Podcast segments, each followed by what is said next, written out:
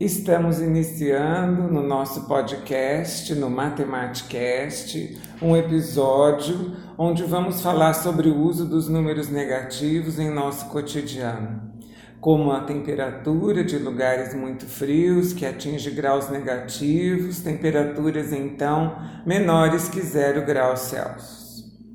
As atividades serão contextualizadas com este e com outros exemplos como saldos devedores nas contas bancárias, a indicação de uma dívida ou um prejuízo financeiro, ou nos gols marcados e sofridos em um campeonato. Com o objetivo de priorizar o raciocínio, vamos utilizar basicamente números pequenos, números de um ou dois algarismos. Nós vamos iniciar agora um trabalho com as adições de números negativos e positivos.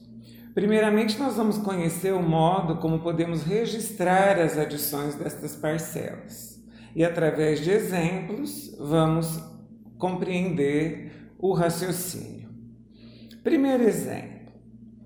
No dia 1 de outubro, os times de Botafogo e Ponte Preta jogaram mais uma partida de futebol pelo Campeonato Brasileiro da Série B. O resultado da partida foi 4 a 1, com o Botafogo goleando o time adversário. Nossa tarefa aqui é representar o saldo de gols de cada time. Vamos lá. Para o Botafogo foram quatro gols marcados. Como representar? Se foram gols marcados, nós vamos considerar 4 positivo. Então nós temos um sinal desta parcela, que é um sinal de mais, que antecede o número 4. E o Botafogo teve um gol sofrido, ou seja, é um resultado negativo. Então nós teremos o número 1 antecedido do sinal de menos estamos adicionando o número de gols marcados com o número de gols sofridos. Estamos adicionando mais 4 com menos 1. Nesse caso, como a quantidade de gols marcados é maior que a quantidade de gols sofridos, o saldo é positivo igual a 3. E sinalizamos com o 3 antecedido do sinal de mais. Ok? Para registrarmos esta adição de 4 positivo mais um negativo, vamos adotar parênteses para separar o valor das parcelas. Porque as parcelas, já que elas podem ser positivas ou negativas, e nós ainda temos que colocar, que inserir o sinal da operação de adição entre elas, os parênteses servem aqui para separar então o sinal da operação do sinal das parcelas, positivas ou negativas. Então, neste caso, como registramos o saldo de pontos, o saldo de gols do Botafogo?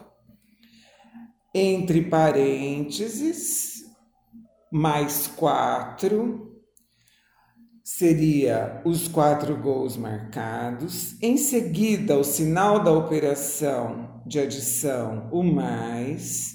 Em seguida, entre parênteses, o número de gols sofridos, portanto, menos um. O sinal de igual e o resultado 3 positivo, ou seja, o 3 antecedido do sinal de mais. Esse é o resultado do Botafogo. Pensando agora na Ponte Preta.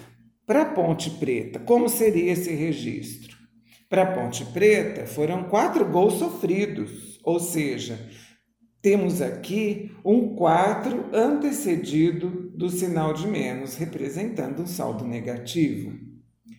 E um gol marcado pela ponte, ou seja, o 1 antecedido do sinal de mais, indicando um saldo positivo.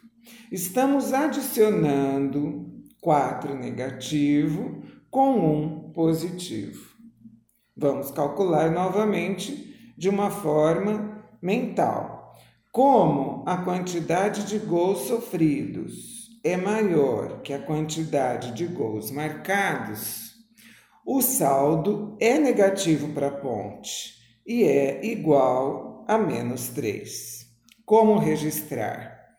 Vamos usar novamente os parênteses, então, que nos auxiliam a separar o sinal da operação de adição do sinal das parcelas. Teremos, então, entre parênteses, o 4 negativo, que foram os gols sofridos, mais o 1 positivo, que é a quantidade de gol marcado. Então, repetindo, porque aqui ficou um pouquinho errada a nossa pronúncia. Registrando, nós temos entre parênteses o número de gols sofridos, menos 4, mais, como sinal da operação de adição, um positivo também entre parênteses, indicando a quantidade de gols marcados igual a 3 negativo. Portanto, 3 negativo foi o saldo deste jogo para a Ponte Preta. Vamos agora para um segundo exemplo. Se o João deve 28 reais para Laura e 20 reais para Célia, quanto lhe deve no total? Neste exemplo, estamos falando de duas dívidas do João que deverão ser adicionadas para encontrarmos quanto o João deve. Nós vamos então juntar as dívidas. Para Laura, deve 28, como indicamos, como 28 antecedido do sinal de menos para indicar a dívida, então 28 negativo. Para Célia, ele deve 20. Indicamos então como 20 negativo, o 20 antecedido do sinal de menos. Você pode fazer a operação mentalmente ou fazendo o registro, pensando na adição de duas parcelas negativas. Vamos fazer uso do parênteses. Então, estamos com primeiro parênteses, o 28 negativo inserido entre eles, mais, que é o sinal da adição dessas duas parcelas negativas, e a próxima parcela, entre parênteses, o 20 negativo. Sinal de igual, 48 negativo, você concorda? São duas dívidas que juntas somam R$ reais. Tudo bem até aqui? Está compreendendo? Na próxima atividade, eu peço que você resolva algumas adições. Eu vou dizer quais são os valores envolvidos para que você faça os registros e dê as respostas. Lembre-se de sempre pensar em situações de lucro ou prejuízo, ou saldo bancário positivo e negativo, ou gols marcados e gols sofridos, adotando um desses recursos para facilitar o seu raciocínio. Vamos lá? Os itens são os seguintes: item A. 7 negativo mais 21 positivo. Item B.